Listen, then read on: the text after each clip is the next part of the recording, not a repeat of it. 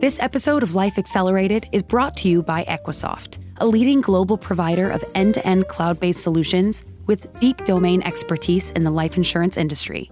To learn more, visit Equisoft.com. I'm Anthony O'Donnell, and this is Life Accelerated, a podcast for life insurers striving to achieve digital transformation. We've been fortunate enough to take deeper dives into specific organizations through the lens of their technology leaders in this season of Life Accelerated, and now we want to take a moment to take a look at the industry at large from a wider perspective. We're fortunate to be able to do that with Ellen Carney.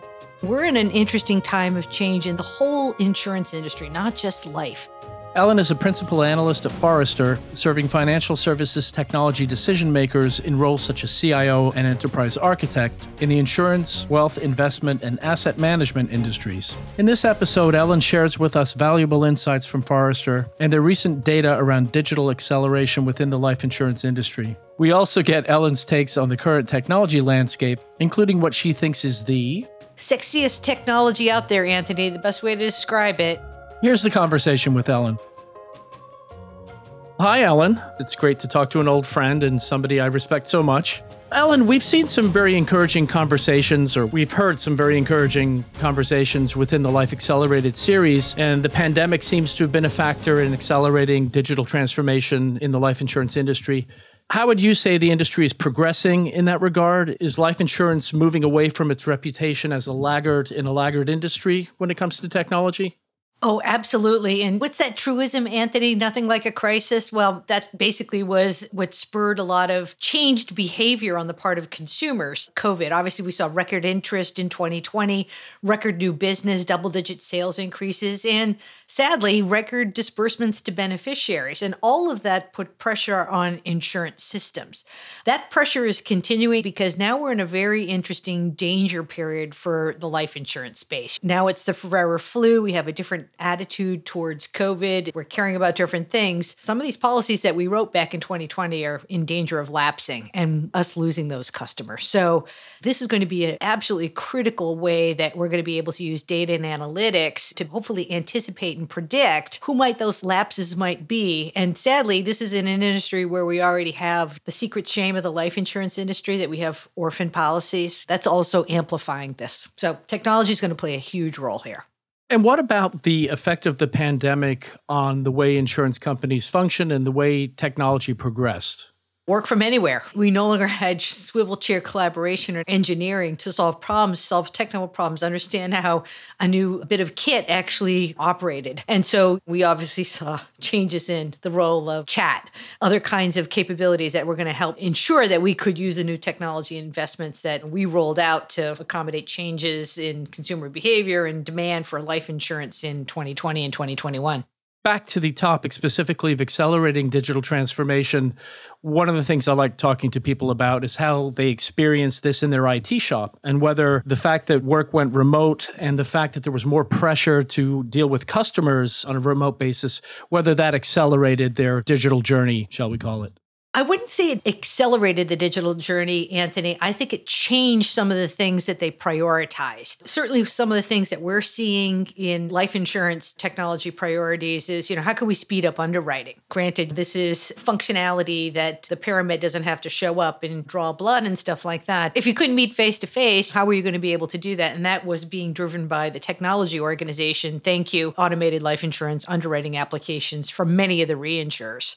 So this is certainly one of the ways that IT stepped up to speed up underwriting in a time where we couldn't meet face-to-face. And that was also fueled by capabilities in artificial intelligence, in RPA, also APIs and things like that as well. So, it was this perfect storm of capabilities, both in terms of technologies that were coming to market, Anthony, but also in terms of use cases that COVID forced for life insurance to invest in.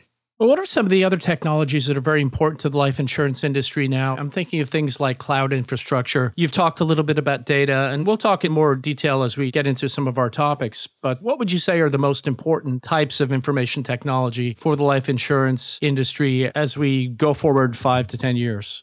I got to say, Anthony, and you're hearing the same thing in your conversations with clients as well. Who talks about on-prem now? So hands down, the number one inquiry we have from any insurer here, whether it's P&C, life, group and voluntary, even brokers, is their cloud strategies. So cloud, first and foremost, how can we move faster? How could we be more agile and take advantage of all the capabilities that come in the latest release and not have to worry about how it's going to map to our data and stuff like that? It's going to happen. So cloud is huge. APIs, I mentioned them before, the glue that integrates systems with our data, but also external data, external solutions that drive better experiences for our customers, for our agents, our advisors, and our brokers. And then finally, something that's taken the place in terms of the sexiest technology out there, Anthony, the best way to describe it, low code, no code.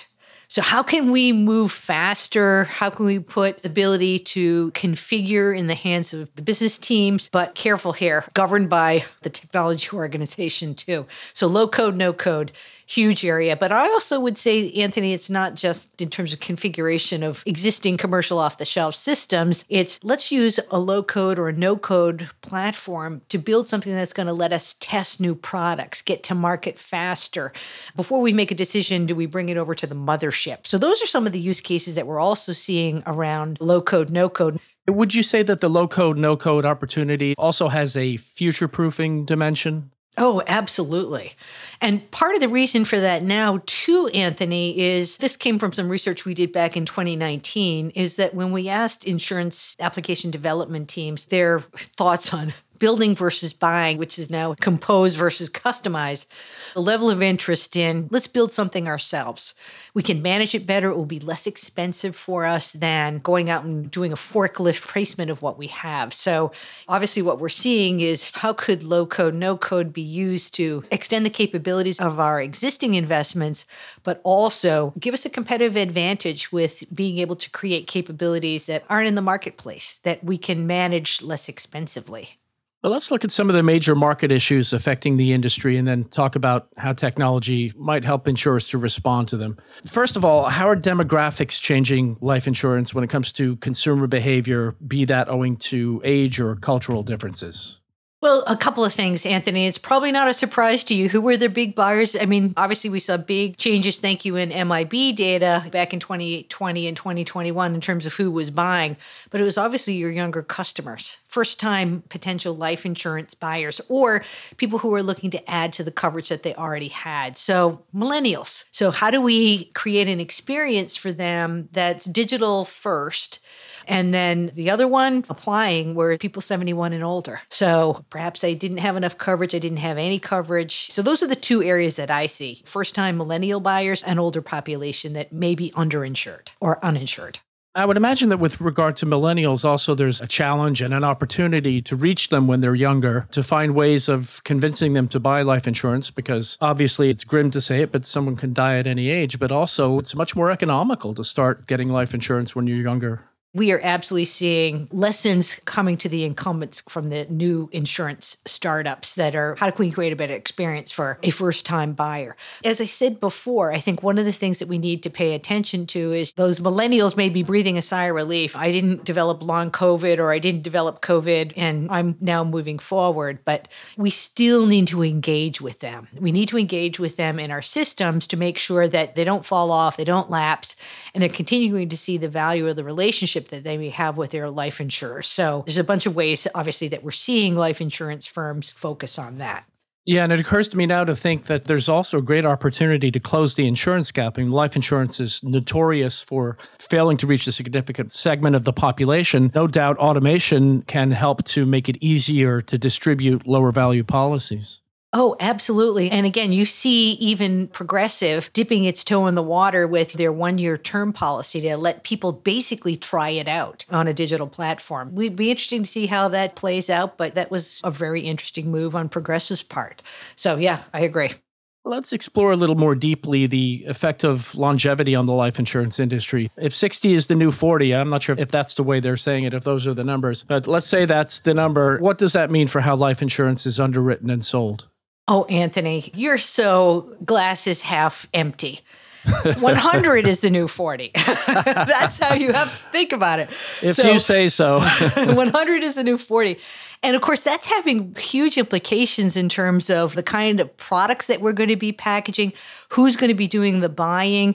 We have a report that's going to be coming out around what changing perceptions of old age are going to mean for the digital experience, for the products that we're going to be developing, but also for basically the surround roles around this. So obviously, a lot of term life policies, they end when you turn 100. Maybe they end when you're 120 something or other. Maybe we do something really interesting where we do this anticipatory shift of Ellen Carney's life insurance away from the death benefit to the cash accumulation may go into something that's like long-term care or something that might keep me independent in my home longer.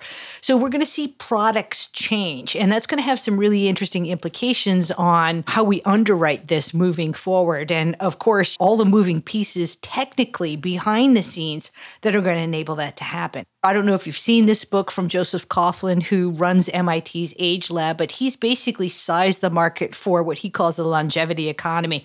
In the US, it's $8 trillion. Globally, it's $15 trillion. So a big market to pay attention to. A big market and a variety of ways you could attack it.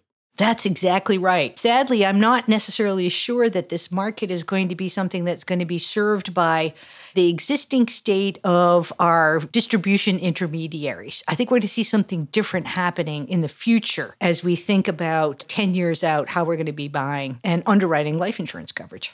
Now, let's talk a little bit about the customer experience. We're seeing that shift away from an emphasis on the policyholder's mortality and toward their well-being and longevity. So what are your views on the shift and the importance of technology in recasting the customer relationship in that way? Well, part of the problem here is the intent of the carriers are really good here. Let's increase and improve your quality of life. Let's not think about life insurance as something that is going to provide a beneficiary to somebody other than you.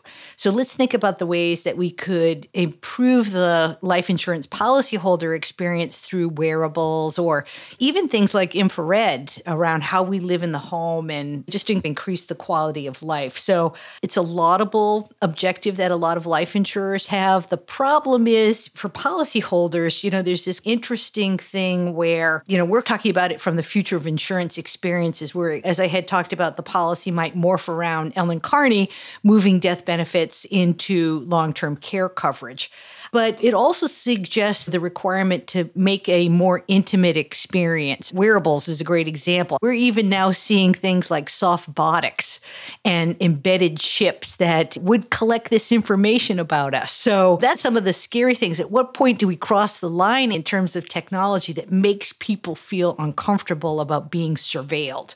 And that's unfortunately part of the problem that we're seeing with some of the wearables is the goal is good, count your steps, watch your eating and your drinking and all that kind of stuff. And how do I say this? At the end of the day, no one wants to be surveilled. Yeah, but are they willing to trade that for the benefit that they get? Absolutely. Trade it for a discount in their life insurance coverage. We see that obviously in the trade for your driving data for telematics car insurance. It's no different. So I'm willing to share my data with you to some extent, provided I get something in return. And that something in return is typically a discount. But wouldn't it be really interesting if a life insurance company did something really, really interesting in terms of what that swap might be? So we talk about digital transformation. I think the kind of fourth wave is going to be this really interesting synthesis of digital and things that we think about as living and organic. I want us to talk more broadly about how insurers can gain a competitive advantage through better customer experience. And I can't help thinking when you mentioned the wearables that there's the question of having more interaction with the life insurance customer, right? I mean, there's no renewal. The policy exists until the person ceases to. But maybe there are all sorts of services. First of all, you could have more frequent communication, but you could also offer all sorts of services that relate to well-being, that help a person to have a, not just a healthier life, but a more enjoyable life. That's right. Absolutely. And certainly one of the things that we're seeing here is just the overwhelming interest in all things omnichannel. This is certainly one of the ways that we can improve customer experience for our life insurance policyholders. And frankly, we're now seeing that extension before death to the beneficiaries. Hey, let's loop the beneficiaries in as part of this experience with who's going to be looking out for them and their quality of life. So anything from an omnichannel perspective, Anthony, is crazy scorching hot. Yeah, so that makes me wonder about, first of all, the technological challenges of achieving omnichannel. This is a Herculean integration effort, I would imagine, to get all the data flowing in the right directions. I'm wondering about the importance of process reengineering to achieve customer centricity. We talk about customer centricity, and this is an exciting conversation, but I wonder how far along the industry really is and whether legacy culture is still standing in the way of digital transformation in the ways that we're describing. Isn't it a wonderful aspirational goal, right? Process reengineering. Maybe I'm still being the pessimist here. Well, I mean, what is the classic insurance euphemism about the way we think about process here? We're going to pave the cow path. And that's basically what we've tried to do is instead of really engineering our poor processes to improve customer experience, improve agent and advisor experience, take out steps in our processes, we put our heads down. And there's also something in that legacy culture no one really likes to talk about, Anthony, and I'll be kind of curious about your perspective here. There's also this cultural factor in the business of insurance. He who has the most toys wins. If you as a business leader or a tech leader have big budgets, have big headcounts, are responsible for lots of revenue coming in or frankly lots of cost to the organization, well, you get to pound your chest a little bit. You're kind of a big deal. That in some senses kind of preserves some of this status quo is the fear of losing something here in terms of power and stature. I hate to say it, but it exists. So I think some of this gets manifest in the reluctance to make the right changes in terms of our slow, clunky, batch-oriented processes here that stand in the way of delivering seamless, real-time customer experiences. But the bigger danger is the innovator's dilemma, right? You're talking to people who don't need to be told how to succeed. They've done it. And so it's a very difficult thing to let go of your wisdom. There's a danger of fighting the next war with the last war's tactics. That's exactly right. And the benefits that the InsurTechs have had, you know this, they started with a clean page. They don't have to go back and fix the past mistakes that drive tech debt. And I think we'll see more attention to this now as we look at this uncertainty in terms of the economy moving forward. But people don't think enough about, if I had to start the business over again, what would I do differently? What would this look like now? And that's really how they should be thinking about it. Yeah, I like to think that it's very important to conserve what is essential to insurance, but that's not necessarily a process issue, right? Yeah. Okay, let's shift over to distribution and about insurers' relationship not with customers, but with their distributors. So the question to ask then is, what is the future of the insurance intermediary in a technological age? How much will technology reinforce the insurer-distributor relationship, and how much will direct-to-consumer grow? Well, we're in kind of an interesting tension between carriers and distributors. I was at an insurer here in New England for the day yesterday, and we had this interesting conversation at lunch. It's like, why wouldn't a young person want to come into the business of insurance? Why wouldn't they want to be an insurance agent? You spend 2-3 years building your book, and then you can kind of kick back a little bit and think your renewals on the P&C side just chugs along. And so we were kind of marveling over the fact that for some reason, this very cool business of insurance, taking care of customers, work hard for 3 years, and then you can enjoy the benefits of your labor. Why that hasn't taken off. And unfortunately, the challenge is that we've seen digital and agent as either or, when in fact, they need to come together. And you're seeing smart agents and advisors doing really cool stuff where they're making the investments themselves in technology to improve the experience for their customers.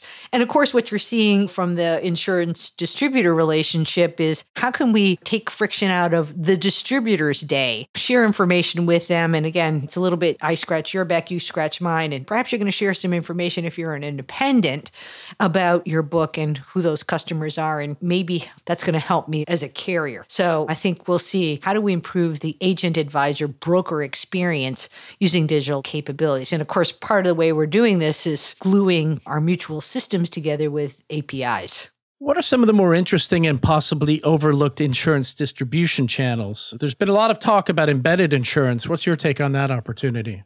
That's another scorching hot topic, believe me, from an inquiry perspective. Seeing less a little bit on that from the life insurance side in terms of the broader market, Anthony, but that's going to come. Bestow published their API just a couple of weeks ago, so it enabled, frankly, the farm stand down at the end of your street to be able to sell life insurance to become insurance companies in a box. You have new distribution channels with embedded insurance. So who knows? This may be something from your mortgage originator. Yes, you're buying a new house. That's certainly one of the trigger events that we see that precipitates the investigation and the purchase of life insurance. I've had a life event. I've gotten married, had a baby, bought a house. So you could see some of those trigger opportunities as an opportunity to embed a life insurance quoting or sale opportunity. The other really interesting area is, you all remember from the 1980s, before the internet, Anthony, and the only way we could get discounts on any of our insurance coverage was through a membership organization or an affinity partner program. So we may see a swing back in that pendulum to affinity and industry marketing partnerships moving forward, thinking along the lines of what ADP is doing for their payroll processing customers. Oh, by the way, not only will we process your payroll and do your taxes, but we'll help you manage your human resources. And guess what? We'll sell you insurance as well. Yeah, and it seems that partnerships are going to be very important, and there's going to be a lot of competition for who works with whom in order to distribute their life insurance products. Well, and Anthony, there's a risk associated with that, right? There are a couple of companies that we can think of off the top of our heads who do a really good job marketing this, but the insurance industry writ large spends billions of dollars on marketing their brands to consumers. But what happens when you become an ingredient brand? Yeah, Intel Inside, that's brilliant, or BASF. You know, we don't make the products we use, we make the products you use better. That will be the kind of branding that we see in these embedded models moving forward, where we kind of, unfortunately, disappear into the background, and the lead partner on that embedded product, the farm stand down at the end of the street, may be who the consumer is thinking about, that, yeah, that's who I get my insurance from. That's interesting. That's a real risk. Yeah. It's a risk, but one also has to think that if you have a huge life insurance brand, the household names, that's also a selling point, because you want to have a reliable financial service institution behind you, right? Absolutely. But you have to know that that's what the brand is behind the embedded product. That's going to be key. Okay, so let's go back to the big technology issues. First, let's talk about technology spend. What's the technology spending benchmark today for life insurers, and what does it say about their commitment to modernization? Insurance companies are spending about 3.25% of their revenues on anything to do with tech. And it's split 30% change the business tech, so the stuff of innovation, the new cool stuff that we're investing in our innovation labs. And hopefully that's getting turned into things that are going to be commercial and scalable for the organization. Sadly, the other 70% is keeping the lights on. And that's going to be in real danger as we look at more precarious economic times. So we obviously need to think about, how do we reduce tech debt? How do we shift some of that funding from just keep the lights on to really change the organization innovations that are going to deliver better differentiating experiences for our customers and separate us from the competition? I have to say, this gives me a strange feeling of deja vu, because I'm pretty sure I heard that same figure in 2005. Yeah, and that's fairly consistent. It's unlike anything that we see in the broader financial services market. Just to give you a sense, cap markets, it's about 11% of revenues. They plow back into tech. So unfortunately, we're not probably spending enough here. But the good news is, during the pandemic, unlike we saw other industries, insurance companies overall managed to still increase spend. Let's say we're spending the same. I mean, I can remember hearing throughout my career of the figure of 3 to 5%, 5 being really on the high side. But maybe there's some opportunity with the advance of technology to do things more cheaply, to do them with less risk, to waste less money. I remember back around the time frame of 2005, we were in a bit of an economic downturn, and the mandate was to do more with less. Well, I mean, the whole point of automation is to do more with less. That's kind of our situation, just from the standpoint of, yeah, we want to do more with less. We're going to do automation. Unfortunately, a lot of the automation, at least the first wave of automation, took care of those low-hanging use cases, Anthony, right? So RPA, the really basic stuff. Routing emails is an interesting example. You know, let's use RPA to do that rather than humans.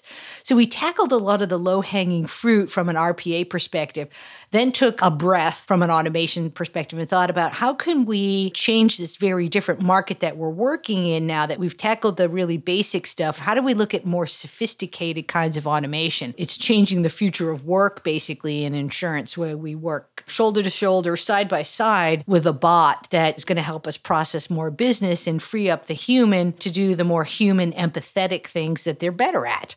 I guess we could say the next wave of RPA is what some people call intelligent automation, so that it is automation and it can involve the human part that you mentioned a moment ago, but it also brings in the capacity for routine decision-making that can be done on an automated basis. That's exactly right. Yep. And I have to say, the fear and certainty of, am I going to lose my job? We're not seeing that.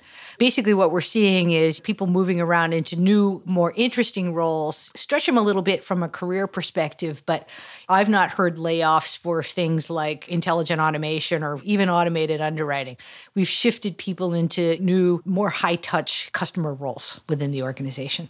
That suggests the question about the Great Resignation. I was at a conference last week, and there was a discussion about agents fearing a new round of disintermediation, the whole direct-to-consumer discussion, and also increasing automation elsewhere, threatening other jobs. So then that's the question. I guess you've begun to answer it. I thought of this as whether it was a problem or that the greater problem is one of recruiting people to insurance jobs. I think it really is less in insurance, Anthony. The Great Resignation, I think the Great Resignation might have happened before, and it's happening in other industries. I would call it more of the Great Shift.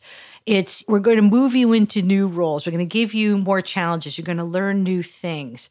And we're in an interesting time of change in the whole insurance industry, not just life. So you'll be pushed, you'll be stretched, you'll be tested in some of these new capabilities. But as we had talked about, the agent isn't just going to be coming in with a briefcase and popping it open on the coffee table or the kitchen table. They have new illustration software. There's e-apps. There's going to be new capabilities for them to interact with an underwriter. So yeah, it's going to completely change their daily work experience.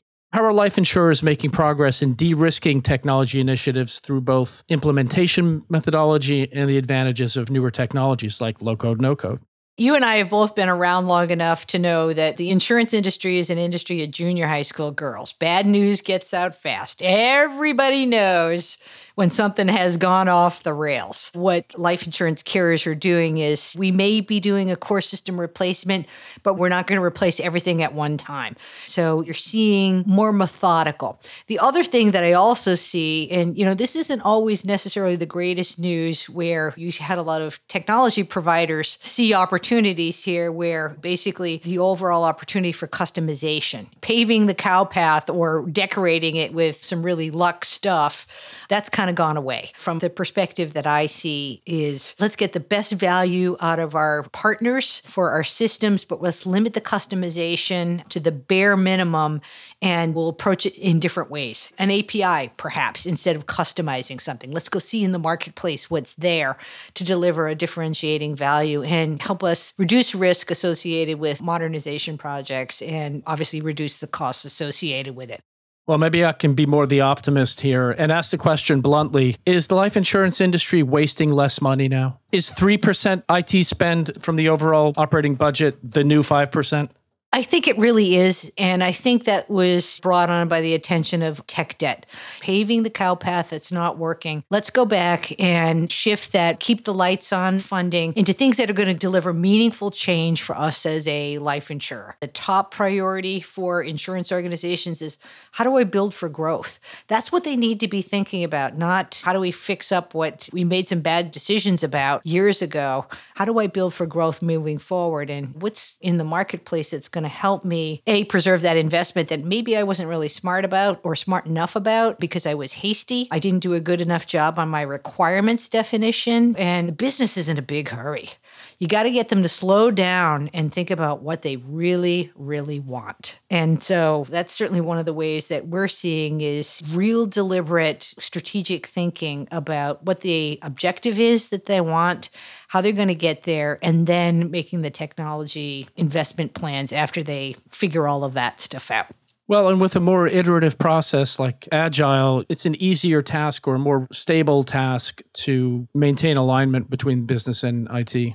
Oh, yeah. I think the days of 7-year core system replacement projects is over. If you're not delivering value in 2 weeks or 8 weeks where that's appreciable and measurable, well, it doesn't make sense to make the investment.